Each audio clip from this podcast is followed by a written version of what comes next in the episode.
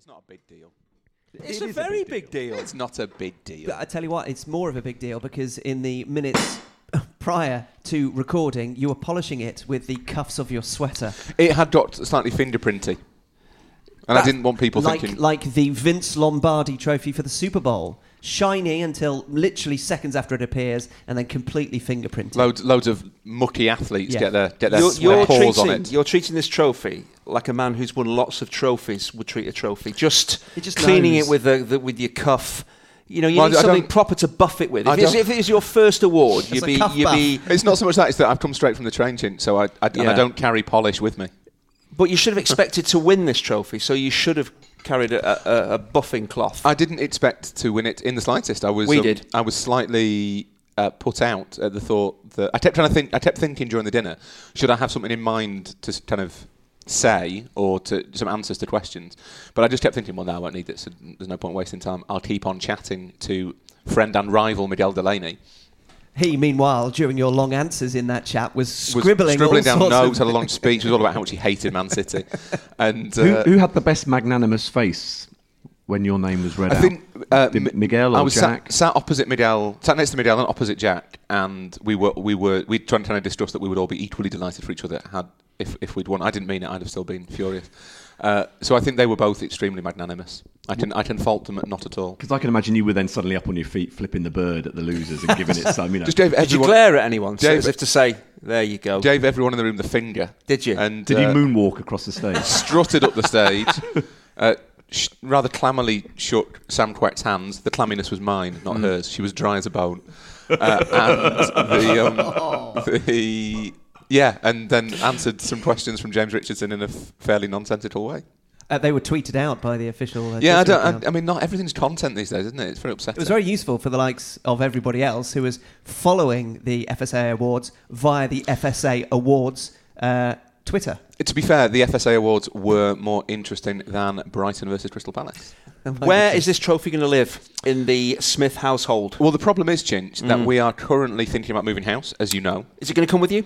Uh, Kate will be furious that I have You're going to leave it behind. Kate's, Kate's been on this whole kind of Here are the thing keys, about. a bottle of champagne, and an FSA award. It's a useful doorstop. Kate had been on this on, on, the- on this whole thing of how we, you know we're, we're kind of in the stage of we're eating the freezer. So everything that's in the freezer, we just have to have dinner from the freezer. It doesn't matter whether it goes or anything like that. She's trying to get rid of as much stuff as possible. We've been we've done like three tip runs. We've given stuff to the charity shop. She's gonna be furious that I've brought not only a trophy. It's not massive, but it's extraordinarily heavy, uh, as Chinch is demonstrating. By breaking I not only the trophy but Stephen's table. It is made of pure osmium, the heaviest of the metals. Uh, it's not really. Osmium? Is that- is that a real thing? It's named after Leon Osmium. Yeah. Is it similar to kryptonite? Is that Similar to real? kryptonite, but designed for Osmium. designed to weaken Leon Osman. What, what's the what's the osmium? What what is it on the on the periodic table? What how is osmium OS Uh, OM? How do they have vowels in the periodic table? they do, yeah. Yeah. Uh, AU is AU is gold, Gold. famously. Fe iron. They're the two. ferrous metal. They're, they're the. They're My science teacher, when I was at school, boys. called me ferrous and made loads of jokes about me being metallic. banter. I know. Hashtag bants when You you're are very 11 you are very old. rusty, aren't Um, you? so no, it'll, it will basically it'll probably go in a box for a bit, and then we'll um, we'll move house. And because it is a thing of beauty. It's it's It nice. is. It's glorious. It's had a chinch cuff buff now. It's had a chinch cuff buff, a Yes. super dry cuff buff. The trouble is, you, you hold it with one hand to buff it, and that leaves fingerprints. So you Oh, hold it with the other hand to buff it, so it's constantly going to be covered with fingerprints. It is a Sisyphean challenge. But this is a seven cap wonder fingerprints all over the trophy, so That it's is- enhancing its it's value. it's been ble- it's Yeah. like it's been blessed. It has. Congratulations, Rory, on Thanks, being mate. the writer of the year. That's very kind. Um, apparently, because Rory won, it meant the chinch couldn't, and Yes. that was just you know. Hang on a minute. Hang on a minute. Writer of the year, Raymond Smythe. Did they? I just went. To, I went to the Ron Award ceremony. you, do you know the guy when, when he realises who's won when the, the, the FA Cup and they, they start oh, beavering mm. away, don't they? they they've clearly. It wasn't- Raymond Smythe. It wasn't Who's done he? live. They didn't engrave it live. Oh, did they not? No. Well, they've got it wrong. this is Set Piece Menu, the podcast where four friends talk football over food. Joining me, Hugh Ferris, are Rory Smith, Tis the Season, Stephen Wyeth, 2B, and Andy Hinchcliffe, injured. we have a spread of not only Nicky Hinchcliffe brownies. Yeah. Um, are these beetroot ones like the live show, or are these slightly different? It's You up to you know. to find out by eating them. You don't know. And also some Stollen, which uh, has been provided uh, via the Fusion Deli in Didsbury, which is less homemade. But um, It's the criminal's uh, favourite dessert, isn't it? Because it's because This it's has stolen. been Nice. stolen. Nice Uh, do get in touch uh, with the podcast at setpiecemenu on Twitter, setpiecemenu at gmail.com. You can find us on Facebook as well. Ray George has been in touch, this time without any update on the New York City subway.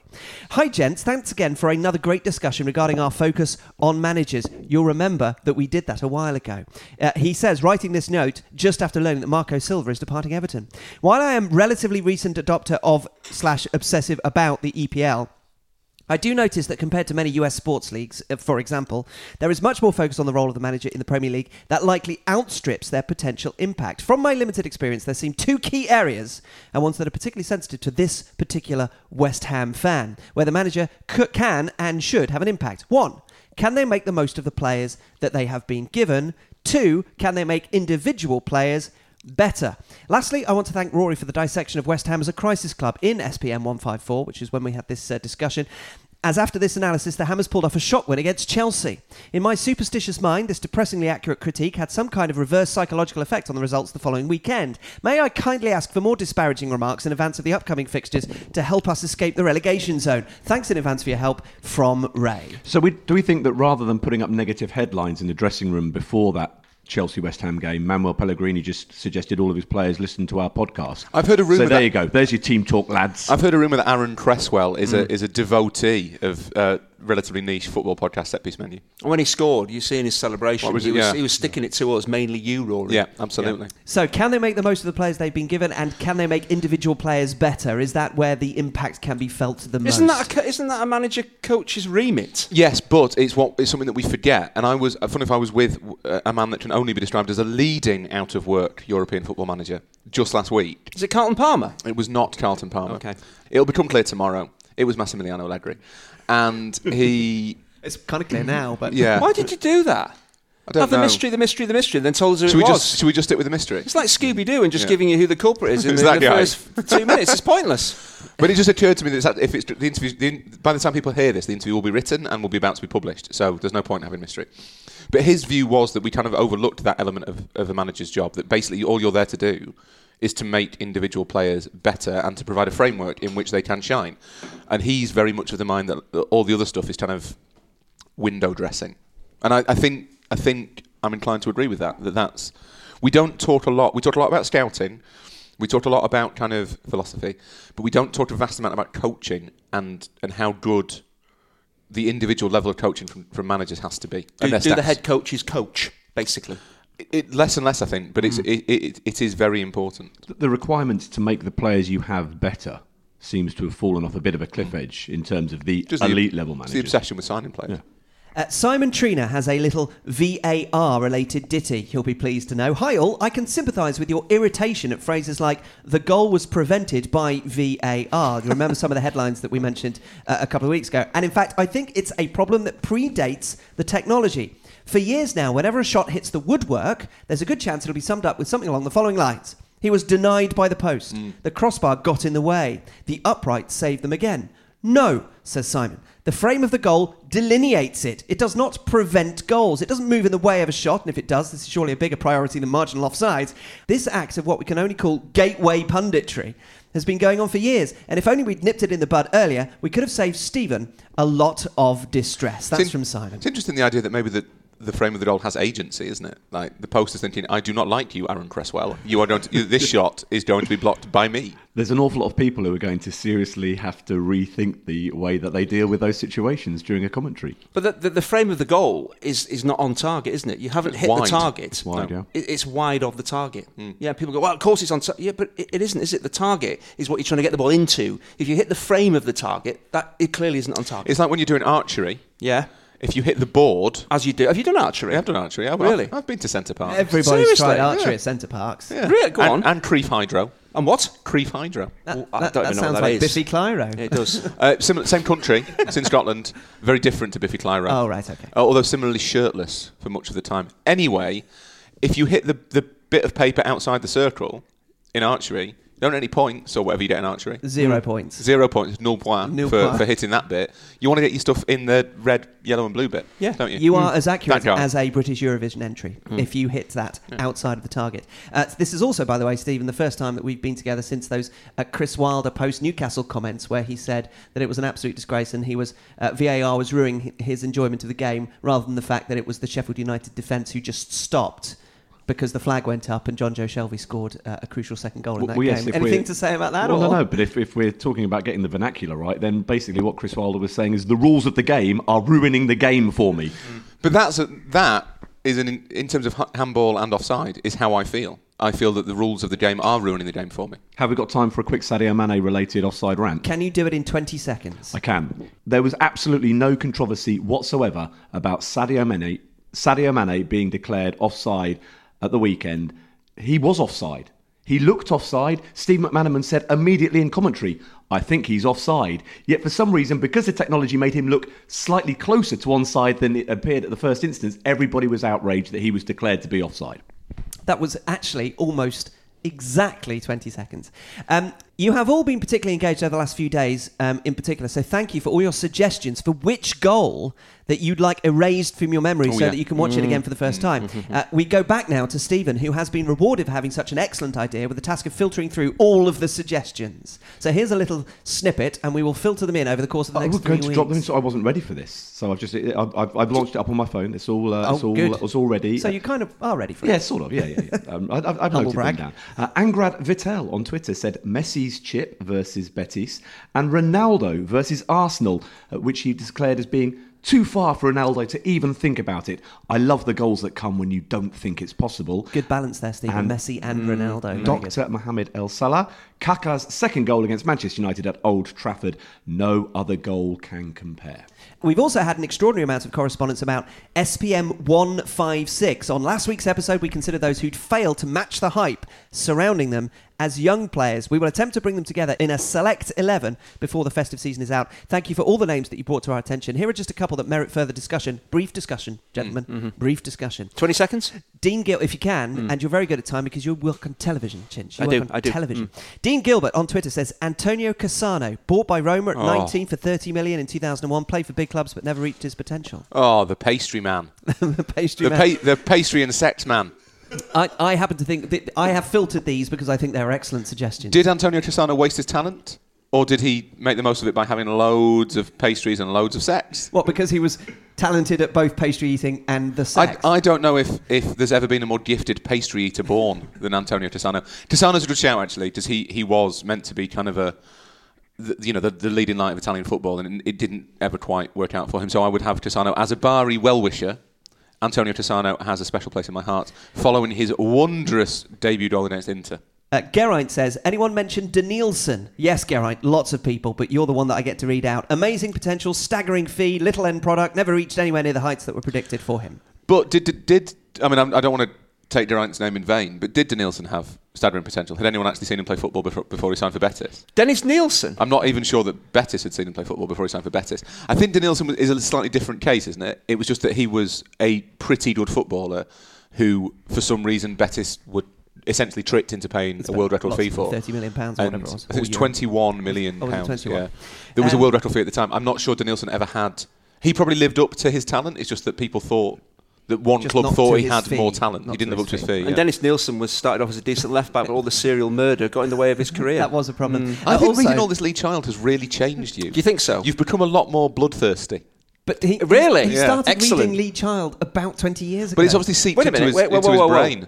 And now he wants Jack to kill Reacher's- without remorse. Jack Reacher's not blood. It's not bloodthirsty. he enjoys it. He's getting off. Oh, on he the enjoys violence. it, No, but no, it's no, not. it's- It's not it's gory and bloodthirsty. a sense I of would say. righteousness. And there's a lot of lovemaking in there, which can be gory.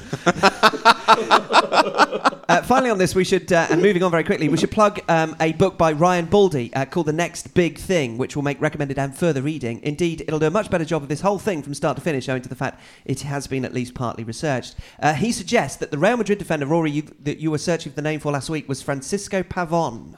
Uh, is that right? No, I don't think it is. Oh, right. In that case, you will uh, wander further onto that. And finally, thanks to Mike, who is Victoria Guna on Twitter.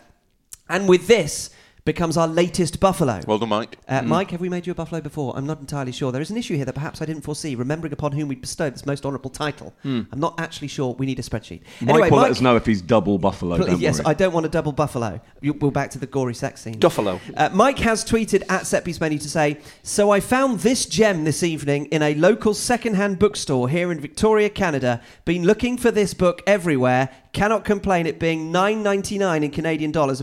£5.74, he says. For the hard book version, going to be a real good read this weekend. Cheers at Rory Smith. And he includes a picture of what could be described as a slightly tatty version of Mr. In Canada. in Canada. Good lord. They've got nothing better to do. You're global. Not only a prestigious award winner, but now your material is being read across at least the northern hemisphere. You mean not either, rather than not only. It's like a, a footballing Mein Kampf, really, isn't it? It's really disseminating around the globe now. Uh, that is the the. Hmm? Um, I mean, you can't argue with the numbers. The, um, the that is the kind of the publishing inspiration. Is it? I took, yeah. Yeah, Mein Kampf. yeah, yeah. setpiecemenu at gmail.com, at setpiecemenu, and find us on Facebook. Uh, now, Setpiece Menu is brought to you by Man v Fat. Love playing football? Feeling out of shape? Chinch's Why are you looking at me? Why are you continually looking that. at me for this? Man v Fat Football is a nationwide program that combines football and weight loss. Still looking at Chinch. Man v Fat doesn't preach about the latest fad diets or detox teas. They support their guys in finding a way to lose weight that suits their lifestyle, building healthy habits and getting their bodies moving more. Man v Fat players not only score goals on the pitch, but also on the scales every time that they lose weight. This means they can contribute to their team's rise up the league table, no matter what their natural football ability may be. Anybody thinking this is diverted from Chinch yet? But Man v Fat is so much more than just football and weight loss. It's also teamwork, accountability, friendship, and fun. And that's where the Chinch comparison ends. Players in Man v Fat leagues across the country have lost over £240,000 of weight since 2016. That's good. Sterling. and 90% of players in the program lose weight. To join a league near you, go to manvfatfootball.org. That's all one word, manvfatfootball.org, or take a look on Twitter at Man v Fat. Man v Fat, way, play, win. I just don't like the way you, you, you said man V reading your notes and then looked at me and said fat every time you said Chinch, fat. Chinch, you, What? you were looking at Steve throughout. I wasn't. I was looking at Steve for some kind of moral guidance. And he's just looking back at me blankly. As if to Because he yeah. does blaze classes. He's not carrying any fat does at what all. classes? Blaze classes. What's that? It's a mm. high intensity workout, Rory, involving cardio, weights, Yeah. and combat. And leg warmers. Combat? Yeah. What sort of combat? Punch bags. Ah, the okay. You're not fighting other other people. No, no, but I, I envisage I envisage Chinch's Involves face when I am hitting the punch bag. weights, and street fighting. You have to shout, yeah, and whoa, and push it through the envelope to the max blue sky. There's That lots type of of thing. fists into the middle and shouting of blaze. Oh, that is Good bad. lord. That is really bad. That that's a much more effective advert for Man v Fat. yeah, yeah, yeah. So if you want a, a, a, sli- a slightly uh, more communal and less weird way of losing weight, but also doing something which is wonderfully good for your sense of community uh, spirit, and you want to be also less like Chinch, Man v Fat, way, play, win, manvfatfootball.org. Way, play, win. Um, now, let's chat about Hang on. soccer, we shall need we? to we need to review the fact we've, we've got an advert. That's that's a big thing. What's happened here? Our, Should we not chat our- about soccer? We'll ch- our about audience will notice that that we've got an advert. It, it, it's pretty glaringly obvious. I mean, they're, they're, and, and they are fairly well switched on our audience, as we've come to uh, understand. I mean, there are always times when you listen to any podcast when you you know you you're kind of changing trains or the dog's barking or you, you're ramming your car into somebody else's. So maybe it might fall in Or that. you're punching a bag shouting, Blaze! Blaze. The um, but I think people will will they be pleased for us that we've got an advert four years But in. who did the deal, Man v Lard? Who, who, who Three did years. the who did the deal with Man v Lard? oh, for Man v Fat. Sorry, who, who did the who did the deal with them? Who, What do you mean? Who Ma- thrashed ma- out the deal? Major negotiation? yes. Our business manager. Business Did you manager. did you go down to London and meet them in a in a travel lodge or something? How did this happen? It's What happened? It's a business negotiation, negotiation, not an affair. But we weren't if we weren't involved in this negotiation, were we? We're the talent, Chin. oh, are we? I see. Yes, well, you true. are. Well, you are. Yeah. Chinch, there's lots of things that go on between one pod and the next that you're not involved in. Yeah. Is there? Yeah. There's a lot of social media goes on. They've got a. Um, Yeah. we, we have a WhatsApp group entitled "The One Without Chinch," but I think they've got a, You- a WhatsApp group entitled "The One Without Rory and Chinch." Do you think so? Yeah, That's, Oh, that's see. just WhatsApp direct messaging. that's Oh, true. You would not need a name for that. Just two people, no just, for to a be- group. just use text. Uh, now, we're going to spend the next few minutes overusing a word that is already overused, and that is great. What is great? What does it mean to be great? And how many times can Robbie Savage use the word in a commentary? Is great relative? If Ronaldo and Messi are great, does that mean that nobody else is great? Or is there a threshold that you must reach to be great? And does it apply equally to players, managers, and teams? Most importantly, are we great? Or do we just great? And should the word great just be used to describe the amount of times that we already used the word great? It's 11 already in two forms. So there we go. What do we mean by great? This this this I think is quite important it's it's one of those recurring and pointless discussions that people have whenever you kind of describe a player as, as a great player or world the other manifestation is world class that if you say some someone or something or some unit is world class you'll always get people saying oh he's not world class or they're not world class or they're not a great team or and it's it's something that I think we're really bad at uh, quantifying uh, what the bar is to be great. So I had a conversation on the radio not long ago in which Micah Richards the lovable former Manchester City defender He was great, wasn't he? Micah, Micah Richards was a great defender. Great defender. The- great w- player. Well, no, he, was he? And I love Micah dearly. Was Michael Richards a great player? He, I, I'd say he was a, a he was a really good Aren't defender. all but was, professional players great Well, at this is playing it. football? This so is that, it. that, isn't that isn't that you wouldn't be doing it unless you were very good at doing But, it. but So that, isn't that great? that is not how the word great is No. used. Ah, I see. No. Okay. It's an So you're not- understandable, logical conclusion that you have reached, Chinch, as And you're- ever. and you're As ever. correct. Mm, And you were, you were great in reaching that conclusion. Thanks. But if somebody reaches a slightly better conclusion Yes. during the course of this podcast, and we call that great, how do we differentiate between the two? Here is the problem. We use it too much. What do we mean when You we could always say greater. Hmm. That tends to be better than great. But I think we, I think funny if Chinch ha- happens upon a an important point that we probably can probably all agree on, which is that yes, all professional footballers, and I would actually say if you've ever played football against someone who's played semi-pro, you realise how rubbish you are at football. So Julien Laurent, the French journalist, is an absolutely ex- extraordinary footballer by general standards. Yeah. played semi-pro in France. I think he was at various acad- youth academies. You played against, against Jules, you re- or with him, you realise how high the bar is to be a good semi-pro footballer. Mm-hmm. So professional, even higher than that. So I, th- I think we have to accept early doors that by great, what we're not doing is comparing people to the overall standard of the general population. That you are you are that greatness in football applies in relation to your peers, not to everyone. Exactly, Yes. as it should be, because otherwise, if you are comparing somebody who can kick a ball to somebody who can't, it's a bit unfair on the person who can't to say that you're not great. It is Yeah. once you enter the industry and become a professional footballer, that's when the base level starts. The worst professional footballer is zero, and everything else Yeah. builds from those mm-hmm. roots. So So the worst, worst professional footballer, you know, there's a lot of people are toddlers and they're rubbish at football. Exactly, mm. but we can't say necessarily that God, he's not great, is he? Exactly. Mm. He's just three. But the we are- conversation- how are we deciding then? Do, let's let's talk first about the upper echelons of the I game. want to use an example, Hugh Ferris. Well, that is a, personal perfect example. way of getting into this conversation. So on the it's radio, a great way of doing it. Micah Richards said that Jordan Henderson is world class, and well, Micah got quite a lot of stick for it. I got a lot, lot of stick for it from uh, a Manchester Evening News journalist because I didn't disagree with him. So I just I don't. I, You I, have to- you have I to got stick actively- by because I let him talk. Have they not explained to you that's why you're on the Monday Night Club? You're there to police the opinions of former footballers. To an extent, but I but Micah's logic was sound, which is that in certain areas, Jordan Henderson has to be considered world class. They're not necessarily not necessarily technically. He's not he's not Lionel Messi.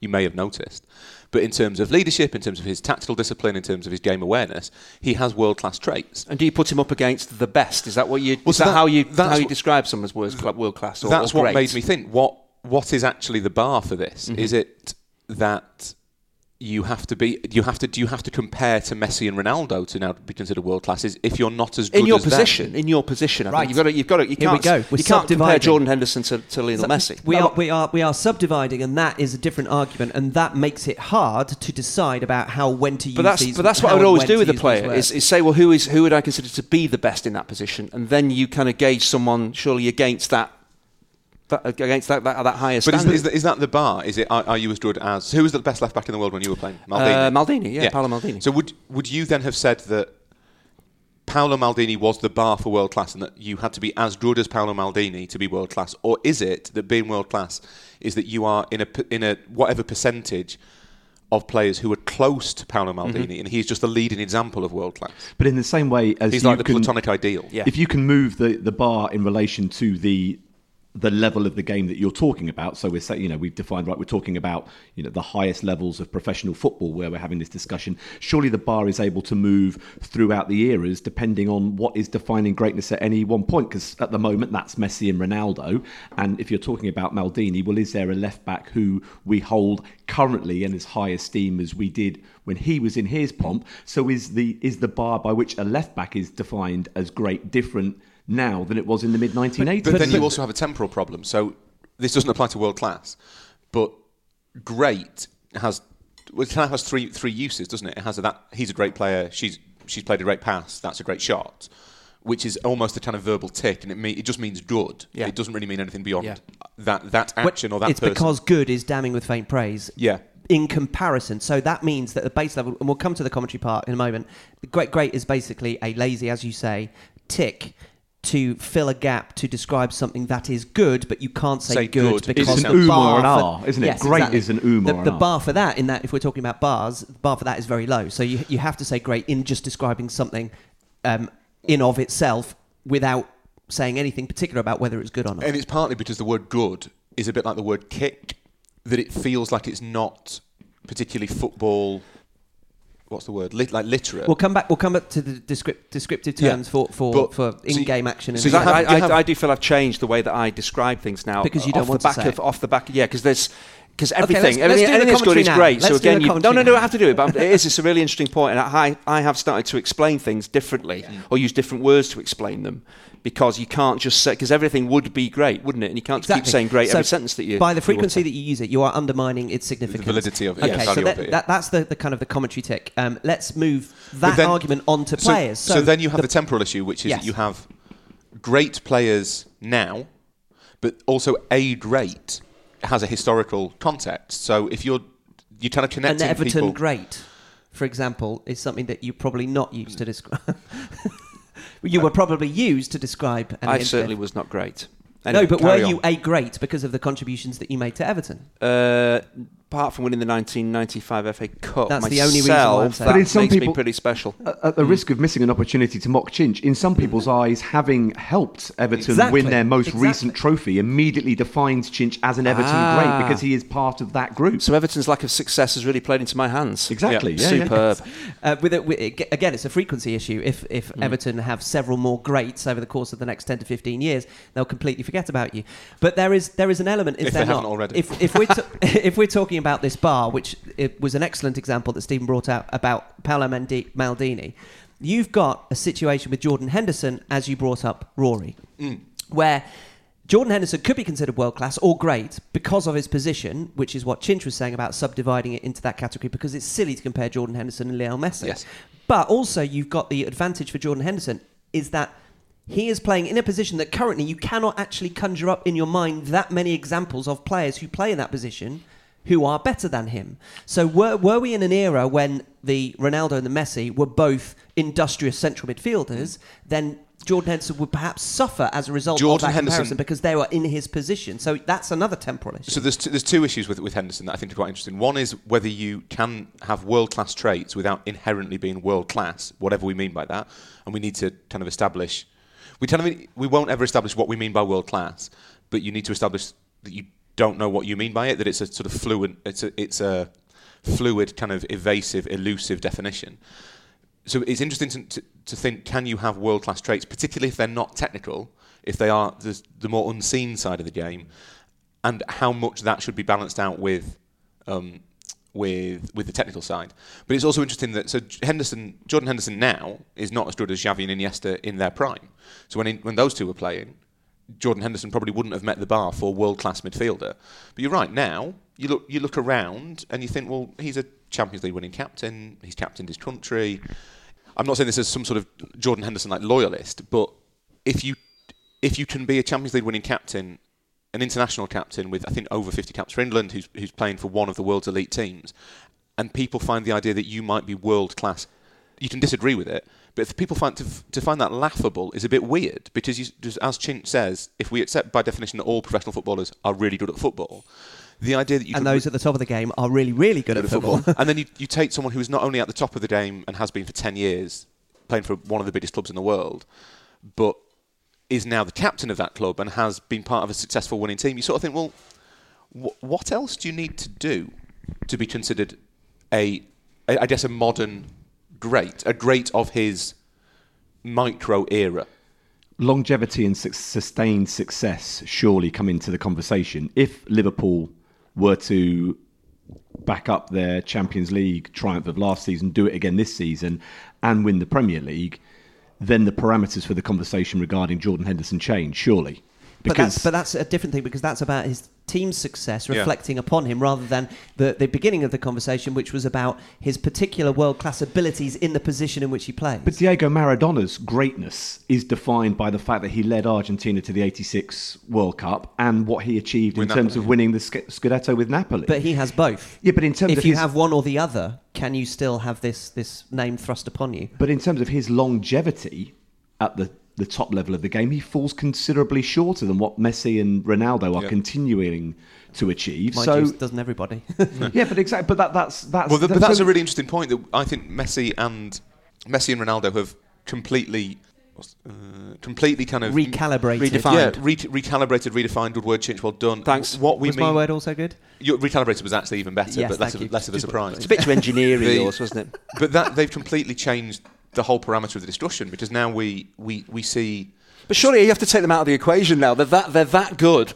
Well- that actually it's pointless. But it- but it- pointless putting a player up against Maradona or Cruyff or Platini or Messi. and They're, they're so good that they are kind of the gods of football, But- aren't they now? it- so really, you cannot ever get But the- close to those type of players. But the problem is, I know what you mean, but the problem is that it, it does naturally change your expectation level of what greatness in inverted commas should look like. or, they, or they've taken it to those players, taken it to a whole new level. Yeah. That footballers shouldn't really be capable of doing what they're doing. no, it's until until them what they were doing was impossible. Yeah. If we had competent officials in 1986 or VAR, would Diego Maradona be considered as great as he is? Maybe not. Possibly not, yeah. Without that, Possibly without not. that World Cup win on his CV, But he might have been. below A, It'd just be a cheating still- handballing. B- but, a, but a notch below what we consider him as now is still pretty high up. yeah, in the- absolutely. Um, you know, I'm not trying to greatness state. undermine Maradona. I'm just trying to say it- it- that you, you, you can, what you achieve in terms of silverware has got to go some way to define defining the level at which you are judged to have reached. That's a really interesting. That we, should, we could do a whole pod on that on things that need to have happened to, to like fundamentally change how we perceive But, uh, all of football history. So if they'd have had doubling up in 1953, would Stanley Matthews be a great? Probably not. But also in terms of like positionally, Jordan Henderson, players like Wilfred Ndidi, what they do for players around them as well is world class. They do facilitate other players to have the freedom to express themselves and be and look even better. And that goes completely under the radar. But again, that's a positional thing, a formational thing, where players like Henderson, who do all this work uh, that, that players appreciate, coaches appreciate, fans say, well, you're not creating goals, you're not scoring goals. But what they do for the team is enormous in the functioning of the team. But is that still, can that still be considered world class, being that player that enables other great players, attacking players, to, to, to come to the fore? Do we say, well, you're actually just doing your job, but clearly you're not as talented? And he said, well, I'm not clearly I'm not as talented as, as James Maddison or anyone else, but if I do my role really well, he can play Well, with the freedom that he wouldn't get with anyone else. The cliched origin of that argument was Claude Makelele for the Galacticos Yeah, yeah, yeah. for Real Madrid, mm-hmm. and he was probably the first to, to, to have praise shone upon him for doing exactly. but his, is he considered world class? He Yeah, would have Makelele been. He at that been. time. He is N'Golo still, Kanté? and Yes. de- absolutely, World class. and they are both t- t- to take those two examples, both considered a great and great. What I'd like to try and drill down on is the difference between a great and great. There seems to be a difference there because, for example, as Steve was saying about the, the success that you can help contribute to, might make you a great because of your association with a period of time in that club or that international team's uh, life that you you were instrumental to or even just part of. well, it's something, But- it's something. It's something tangible to demonstrate your greatness. but would you say, for example, if you were to take that 1986 Argentina team, which were elevated massively by Diego Maradona's greatness, could you say that Burruchaga was great? Could you pick out te- t- team members of great teams who have been populated by greats? Can you call them all great? Well, you look at the Brazil 1970 team and you go Pele, a great, Tostão, a great, Jairzinho, a great, Clodoaldo, maybe not quite A so made much. up name. Claudio Clodoaldo was the holding midfielder. Was he from the- Bolton? Who were the other two? Who were the other two? Rivellino and Gerson. So they had the, the team of the team of the tens, and you had Carlos tho- Alberto? Mm-hmm. Those five. Carlos Alberto, a great. Although I do wonder. I mean, I do wonder with Carlos Alberto. That is it, goal. Is it just one goal? But, but you're talking about a great, which is because of their significance in that team. Are, are they also individually as players? And we, this this No, is the this is what I mean. Henderson argument. Are they also because of what they do? And because of their technical ability and because of their skill, are they also individually, on their own merits, regardless of the team environment, are they great? Yes, but the, the, the parallel I was we go. drawing was those five, the famous five, Jairzinho, Rivellino, Tostao, Pele, and Gerson, all greats, nouns, capital G. Clodoaldo, probably a great player, not a great. So that yeah, you So can. he's not, as, even though the, he's associated with Valdano. 1970 Brazil, which is the great, one of the greatest teams of all time. Even though he was associated with that success, you're not giving him a great because of his contribution. not in the same way as Jairzinho or Rivellino or Pe- Pele are. Mm-hmm. Same with 86. Burruchaga and Valdano, great players, not great capital G. It's, it's small g, capital G that's the difference.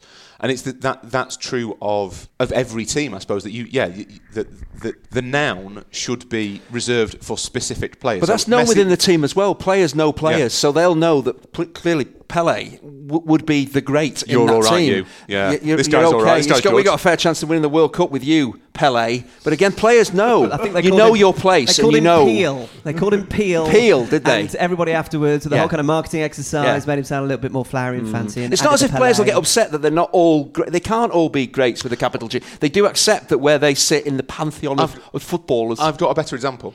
Barcelona. Guardiola's Barcelona, much more modern. So you go through that team, basically, they're, all greats with a capital G. So Puyol, a great. Piqué, a great. Sergio Busquets, a snide. with a capital S. with a capital S. A, an Atterveld. And the, um, all the hits at Christmas. And uh, the Messi, obviously, and David Villa. Pedro, really important to that team, has won literally everything. Not a great. But would you call him a great player? He's a great player. Pedro's Yeah, a yeah. great player, Right, yes. but he's not a great. So it's. I mean, that's that, that that Barca team probably is. Dani Alves. yeah, a great. Yeah. Dani Alves. So if we we can make um, Jordi Alba, I- a great. I think we can make a determination based on a great. That seems to be a uh, something that we can apply either during the last stages of their career or straight away if they're brilliant. But um, No, I think it has to be the one that- has to be late. But do we? You have to. do re-? It's more reflective. What we're trying to discuss now is during a player's career, how do we determine whether they are a great player? We've sorted out It's based entirely on which, on which team we support. exactly, when and that's the point that, that you're trying to make. I would imagine about Jordan Henderson about the fact that uh, the reaction to Jordan Henderson would be from those who don't necessarily like Liverpool because Henderson's they, they don't like the idea of somebody like Henderson being called world class player because they would have all their all, all their own team's players who they feel is technically just as good as Jordan Henderson, but they feel that he's been elevated unnecessarily because he's a Liverpool player and they, they won the Champions League and, And all the, the What, the what, what isn't that. taken into account is that Jordan Henderson is a Liverpool player and won the Champions League, and therefore you maybe need to reassess your your view of him because that is not something that happens to everyone, and not everyone is Djimi Traoré. You do get some players who aren't great, who aren't even that good by professional footballer standards, who win trophies, but you don't have the career Henderson's had without being a great player. It's it, it is not possible. You, you can't fluke your way for that long. I think the issue, Henderson's an interesting example. because There is the Liverpool factor, but it's also I think that even people who aren't necessarily totally anti-Liverpool look at Henderson and think, "I don't get it. How's that? How's this happened?" Because there was that stuff about Fergie thinking him thinking he had a weird gait when he was at Sunderland, and you look at him and you think, "Well, he doesn't ever play killer passes, and he doesn't doesn't score a lot of goals, can't shoot from range. He's not a kind of midfield hard man.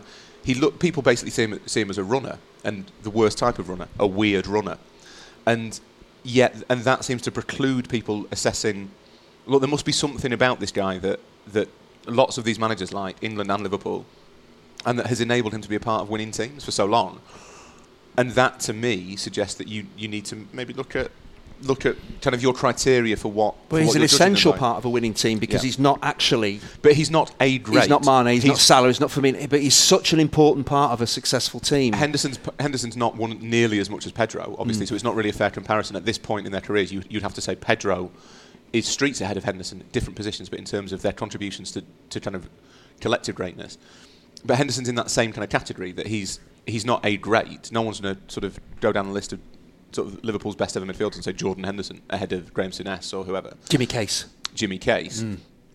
But that shouldn't preclude him from being discussed in those kind of similar terms of, of that he's a great player and that he's a world class player. I wonder whether when Micah Richards talks about him being world class, he's analysing what he does in the way that maybe a scout mm. would analyse a player that they were looking at in terms of we need somebody because scouts watch the game very differently to even how a coach or or a former player a former player turned pundit would watch hmm. it and certainly considerably differently to either a fan or fans as we are who wa- might watch the game for professional reasons is that they're looking for the specific jobs that they do and what they might be able to bring to the team that they are scouting on behalf of. And if you were looking for a Jordan Henderson type player, well, then Jordan Henderson is world class within that category Yeah. because nobody is doing that job better than he is. Well, so if you had been, Georginio Wijnaldum, but yes, point taken. but if you. yeah, it depends what Jurgen Klopp thinks on any given uh, weekend.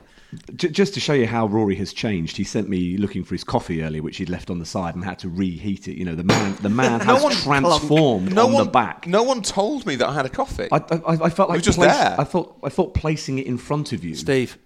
I know you win that these bit of that bit of silverware, diva, completely transformed. and I don't mean Jeffrey. What a diva! You click your fingers, and Stephen had to go running off I to didn't get your realise coffee. I didn't realise he'd made me a I've been up and oh. down like a yo-yo. You've changed, man. Mm. But say it, Jordan Henderson is world class mm. within Yeah. those parameters. But if you are talking about it just in general terms, the way most people would watch the game, how they analyse a midfielder, he obviously falls some way short of that. But what's really interesting on that is, so if we accept there's different parameters for different positions and that they shift with time depending on the, the calibre of the competition. So if you've got a, at the moment there probably aren't that many brilliant left backs knocking about. Jordi Alba, Well, David the- Alaba, they all have roughly the same name. if you just very quickly as an aside on the left backs, if you if you the, B, the BBC have got a team of the decade as as most people have, but the BBC have got one that you can select yourselves, and the list that they have for potential left backs are, are not you, you you basically don't want to pick any of them. Is Ashley Premier- it's just Premier Ashley League Cole, only? though, isn't it? Premier League only, Premier that's League team of tail the end. That's tail end, Ashley But the, prob- But the problem is, is that there has been there has been nobody in that list, and obviously they've thought very long and hard about the potential uh, left backs who you could put in that team.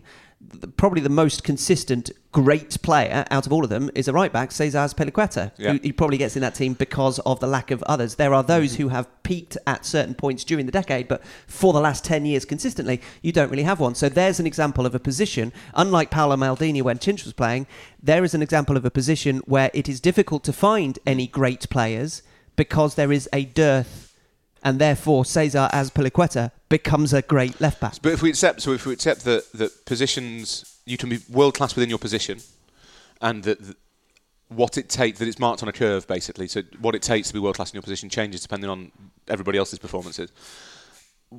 There is then the issue of kind of what percentage of those players are then considered world class in general. How much? How much do we have to limit that term? Is it? Is it the case that if you're in the top five or ten, or generally around that conversation in your position, you should be entitled to be called world class in general. And the next 10, 20 are great. Do, you, do you think we use the term far too liberally though as well? That everybody's world class, everything's brilliant. There is a tendency to Football blow is stuff up, yeah. yeah, Yes, and we're well- getting carried a bit too far with this. This is why we have linked it to the commentary, is because the, the liberalism with which certain commentators and co-commentators use the word, Mm-hmm. that has now infected the way that we use it when we are trying to uh, talk about a player's value and their qualities. We But they use it the far word. too much. No disrespect, use but they use the quick. word The because they- threshold is reached far too quickly. but if you if you're talking about co-commentators, they use the word because they don't have the vocabulary to But use but another it's- word. But it's also exactly the same. It's not necessarily a vocabulary issue, it's a nuance issue about discussing a player. You call them great far too quickly because you can't think of a better way of describing their value to a team or their intrinsic But your job is to do that. As a co- your job is to do that. Is to find the extra words and it's to say job everybody during just is this half an hour to decide how to do it when we're describing football. Yes. but Yeah. But equally, as we've sort of already discussed, great is the, the line in the sand, isn't it, in terms of your point of reference, if you're talking about vocabulary, because good doesn't seem like a satisfactory description, even though it probably would be. So Good, if good, good would be a more So appropriate I- starting ve- point. very good might be the first so if step I upon that if. I described a cross or a header as intelligent or considered, is that not enough? Is that to, to me? It says everything. If I say that's a really intelligent cross or that's a really considered header, to me, I'm, I'm getting beyond just saying. I could easily just say it's great, and you can see. Well, yeah, it's pretty good. But I'm trying to say again the nuances of, of how it's it's come about, why it's great. So what word can describe what they do that that that kind of de- describes it better? Well, it, but it's just it's making that it's making that. I mean, I'm not a co-coms or a comms, Hmm. but it's making that leap, isn't it? It's thinking right. So I, I and twi- making it twittly, just talking about football simultaneously as football happening is very hard. But it's making that leap to say, right, I, I have identified that that was a very good piece of play, a great piece of play. Why do I think it's great? Ah, it's because the header was considered. It's because the, cro- the cross was, was devilish. It's Did you see uh, the Neal, shot was Neal. Maupay's header against Arsenal for Brighton? I did. Aaron Mooy whips the ball in. I think Mooy's moving, um, Maupay is moving away from goal, but he glances the ball into the foot. To me, that's a incredibly intelligent, considered. Yes, it's great, but just to say, I, I don't think it does it justice to say it's a great header. That doesn't really explain. So, as a former player, you should be trying to find a way to say, well, why has he done what he's done? But and he's done it in, he's instinctively and on. He's not just done it by accident. He's done it because there's pace on the ball. He knows he's under pressure. All he can do is, is help the ball on glance. He's, he's done this and he's thought about what he's doing in literally a split second. So I'm trying to find a way as a former player to explain what a current player, why he's doing what he's doing. I Great thought- doesn't do it justice. I thought Hugh got the promotional stuff out of the way earlier. Sorry. What you're what you're effectively doing now is explaining to us why you're an exceptional coach. No, no, no. I'm Well, explaining maybe- why maybe I just a use. great one. No, but it, it's not exceptional to use the right words in a certain sentence. Surely that's not that's not exceptional, is But it? it, it take I think in that job it probably takes quite a lot of eloquence and articulacy and also speed of thought to think Pl- planning, of- preparation. of, what.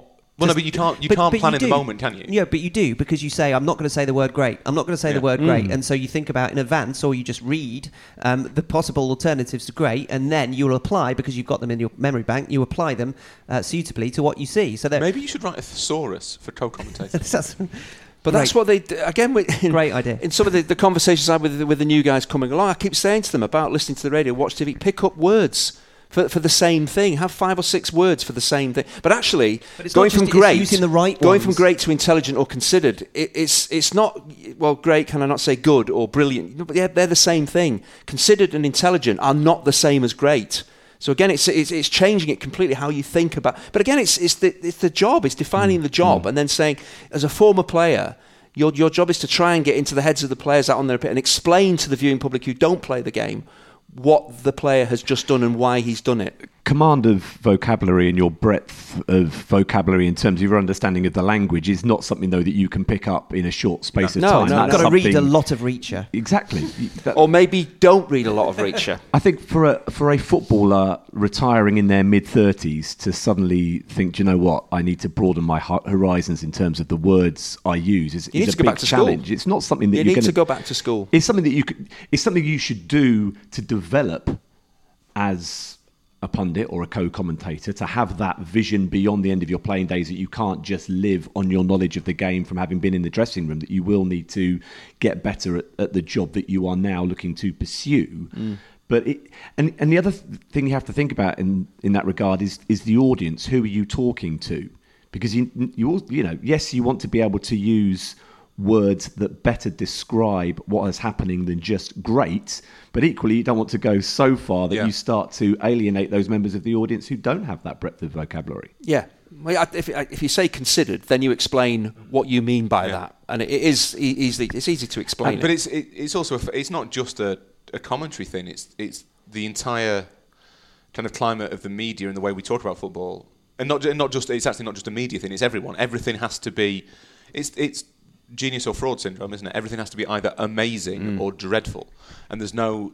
In the same way, so good doesn't count as good. Sounds like he's a good player. I'm sure I've been criticised on um, on Twitter before for saying someone is a good player. sounds a bit dismissive now. It sounds slightly dismissive, but, but that's because we're so used to this kind of hyperbolic. Th- that's the, b- the bar we were talking Yeah. about. The bar has gone so low that now if you just say good or even very good, you're, you're struggling to, to beat away those people who are saying you're damning them with faint praise. Yeah, I think if, if a manager is on the phone to his chief scout getting a report on a player that he sent him to watch, good would probably be a word he'd expect to hear. He wouldn't expect the, the, the chief scout at the other end to say, he's great or he was world class.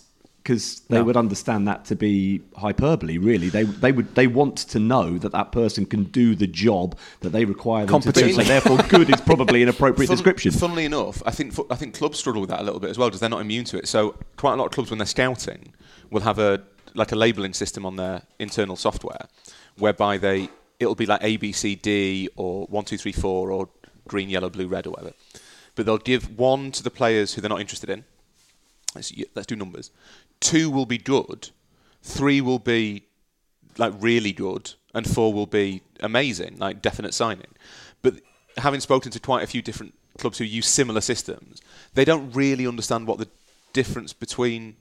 There's so much of it subjective, and there's such there's actually such fine gradations between those three categories b- because of what we said right at the start, which is that they're all quite good at football. So it's really hard to And- be like to be certain of how good at football they are because you watch them Yeah, and but, they're but all surely, if you're looking at a left back, you, you, you can categorize what a left back in, in the modern game should have. It's a box ticking exercise to say, well, you know, positionally, pace. Oh, there's loads of things you can go into any position. Yeah, surely they break it down and say, Oh, well, yeah, is he yeah. doing this, this? There must But be the 10 over- categories. The for a overall grade they Yes. give them and then, is then they simplified. decide. But also four, for example, in your exa- uh, the, the way that you played that out. For me, four. Am four four? is Am definite four? change. Excellent. Four might be way beyond what that club who is Yes, looking for course, can yeah, yeah, afford. yeah. So it Yeah. might be that two is exactly what they can afford, and so they're looking the best for the best good player because Yeah. they don't work in the realms of great or, or brilliant or amazing.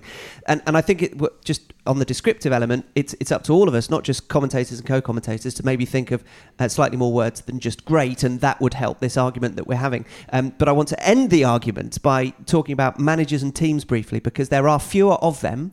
So therefore, is it easier for us to determine whether they are great or a great? Also, the the issue about being a great when you're a manager can't necessarily do that after their career because their career goes on Yeah. longer in their life. This, similarly with, with teams, we have to wait to see when that generation ends. But do we, are we better because we use it less frequently at describing a manager or a team as a great team or a great manager? At the risk of being massively repetitive on something we, we con- constantly come back to and that always makes us sound a bit like we're kind of positioning ourselves above the fray, which is not really what we mean to, we mean to do. The problem that you find with, with teams is there is a complete there is a, there's, a, there's the tribal thing, which is obvious. So people are unwilling to recognise the greatness of other teams, which as, as a football fan personally, I've always found a bit, a bit odd because if my team's getting beaten by somebody else, I'd really like them to be an all-time great team. It makes me feel a lot better about myself. But also, I think there's a kind of there's a there's a kind of nostalgia nostalgicizing historical problem. So when Man City, the two years that they won the Premier League with 100 points, then 98 points, the last two seasons, by any sort of sensible measure, that makes them one of the greatest teams of all time, without a shadow of a doubt. And the results are absurd. But you looked at when when the papers and the BBC and whoever else ran those kind of are, are Man, how do Man City compare to the great Premier League teams? You looked at this kind of there was there was this real belief that you know they wouldn't have been a patch on United's 99 team or United's 94 team or Chelsea under Mourinho. And you think, well, two, two, those first two examples when they were winning the league with 77, 76 to 78 points. 85 Yeah. points. And so I mean, if we're all completely honest, Manchester City 2018 would murder Manchester United 1994. I, I, know, Abs- I, asked this- I was asked about this, and I said they are, and it wasn't anything to do with points. It's how they play. Yeah. and they wouldn't allow that United team to play because No. they wouldn't have the ball. No. So again, that's why I said against different eras and everything else. But that's why I said they're the greatest Premier League team at that point that I'd seen Yeah. because of their ability to deny the opposition. But so, so you, you, you have that you, twin thing you of nostalgicise. Yeah. You- You have the Yeah, tribal problem where past. people don't want to accept that teams they don't support are great, which is unavoidable. But you also have this massive bias towards the, pa- the past and kind of your, your kind of dewy-eyed, rosy, rose-tinted view of your own childhood.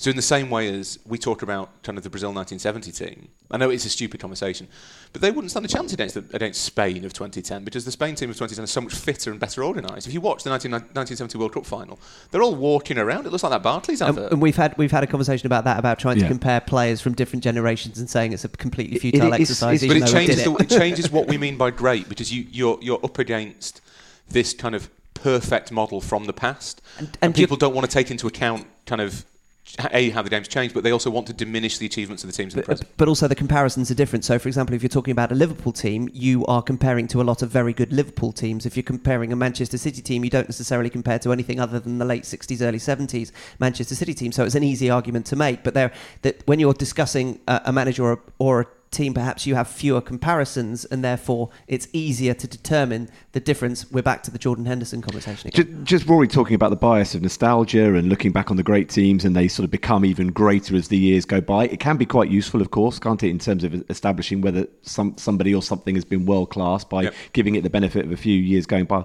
But then I think we're also seeing a bias towards the contemporary all of a sudden because during the 2018-19 season there were discussions about whether Manchester City and Liverpool was the greatest Premier League rival ever. Yeah. Like, well, No. no, it's not even probably the greatest Premier League rival of the last five or six Yeah. years yet. But we're, we're now drilling it down into what is happening right here, right now. Is this the greatest week of the Premier League Yeah, season? But that's exactly an example of using the word great when we shouldn't be using the word Yeah. great. It is at the moment between Manchester City and Liverpool an incredibly intense rivalry. It is being felt at a time where tribalism is incredibly raw and it is being played out in all manner of public arenas. It is, yes, it is intense. There is great hatred. But that uh, hopefully is a correct use of the word great. But it is not a great rivalry when you compare it to all this. So it's the But I suppose if you've only got a, if you've only got a two horse race, the media will play their part in this and thinking, well, there's not four or five teams can Yeah. win this. We've got to ramp this up as Yes, to being the best of the the word best of the great. best. It's using the word great when other words But should it's- be Yes, used, absolutely, just like your absolutely, Coke absolutely, example. yeah. It's lazy. Steve's quite right that there is a desire to to sell everything, and you have this twin. There's maybe maybe the, the nostalgicizing is the natural state of the fan that nostalgia is, and it's it's, not necessarily there's a there's a there's two types of nostalgia. that They talked about in academia. One is, is restorative, which is negative, and it's the kind of nostalgia that leads people to vote for the Brexit Party and want no immigrants. That's bad. But there's also a, a more positive type of nostalgia in which you take the present, take the past and the present, and use that as a roadmap to the future. That's a good thing to do that. Um, and I think with with a lot of that footballs in football, it's not bad. It's nice to revere the past and to revere the heroes of your childhood. It's a good thing, and it's nice to kind of make that mental leap where you think it doesn't really matter that the Brazil 1970 team were all massively overweight compared to the Spain 2010 team, Smoking on the and pitch. smoking on the pitch, and they were all up all night, all night before before games and stuff. That's probably a libel. Never mind. The it's But not. they, It's they might have had t- terrible, terrible uh, ability to sleep because they were but nervous. also they were playing on much worse pitches with much worse with much much heavier balls. That that you know the conditioning was, was different and the, the, the nature of the game was different. So it's nice to, to make those mental leaps to try and kind of nostalgicize and glorify the past. I think the problem is we have this present that is oversold and fans understand in, deep down that it's oversold, so they retreat more into the nostalgia. But at the same time, you have a conversation. Football is a product that is sold to us. So you have the Sky sell football every game. Football has basically become that Mitchell and Webb sketch, which we talked about a lot, and everyone knows that reference now. But it, it is this kind of this is everything has to be Titanic, and that brings with it silly conversations about whether what's happening today is the greatest thing that has ever happened. But it also maybe gets a reaction from fans where they think actually I want to think more about what used to be. Is, is this why we see fans wearing the retro kits maybe more and more because they, they realise what's happening in the present day. And they, they want to relive and get away from that. The that what we artifice maybe? Yeah, yeah. Well, also, but I think that's also partly a statement of how long you've been around. Yes, it's a Okay, badge of honour, isn't Yeah, it? It's a lot of nostalgia is to say, well, I was around to watch Brazil 1970, so therefore you weren't. I'm going to say Brazil 1970 because I have a better experience of the game, and I'm, you know, so there is a yes, there is a kind of a negative aspect of trying to of one-upmanship, trying to prove that you know more or you have better experiences. Uh, thank you, everybody. It's now time for something which is great. Uh, never mind Jackanory. What a soccer story! This is an Andy Taylor's tale from his playing days. With all adult behaviour and libel-worthy details removed, we will give you a grade which Okay. is not using the word great after this. The the recent Manchester derby in which um, United sadly beat City. Uh, Greg Whelan, who does a lot of features for Sky, um, spoke to me about six weeks before the game and said he wanted to do this big feature on the the '89, the five-one game. And go back to that time, and you know what it was like, Nostalgia. nostalgia, and the, the music, the Stone Roses, and what it was like with this young City team. So he came up to Manchester and, and spoke to myself and, and Paul Lake. So he did um, our- our thoughts on the game and, and the time and what it meant for, for players of our age to be playing for the team. So I've done all my, my usual stuff about how great it was and everything else and mentioned that I was uh, 21 at the time that I played in the 5-1 game and, and scored the best goal in the game. Yeah, Mark Hughes, you're not, uh, you haven't got the best goal in the game. It was mine. Anyway, so I, I said I was 21. So actually, when the piece went out on Soccer Saturday, exactly, Yeah, when the well, piece went out on. Soccer Saturday, Um, I'm watching it, and I, I didn't notice it at all. So afterwards, it's a great, it's a great story. It's not just about me and, and, and Lakey. Mark Hughes is interviewed as well, and it's talking about Michael Knighton and all the kind of what was swirling around and how City were approaching it differently to United at that time. And uh, I texted Greg and said, "It's brilliant," because his features are great. And I said, "That's really, really great. I think you, you captured everything." And he said, "Did, did you notice I had to had to dub something that you said?" And I said, what, what do you mean? He said, well, I had to put, I had to get someone just to change how old you were. I said, what do you mean? He said, well, in, in the piece you said you were 21, but you're actually 20. so I I thought, hang on a minute, 16, uh, yeah, I was. So I got the wrong. So rather than me say 21, he's presumably, I don't know who he used, whether he did it himself. some guy. Someone to go, 20. As I said that.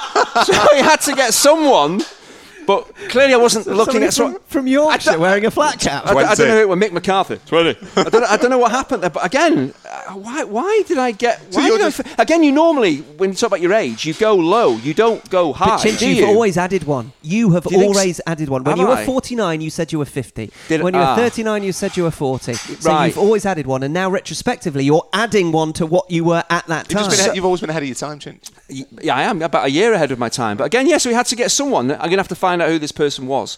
Who was? Maybe it was Greg himself. Who Maybe had there's, to. maybe there's an Andy Hinchcliffe impersonator.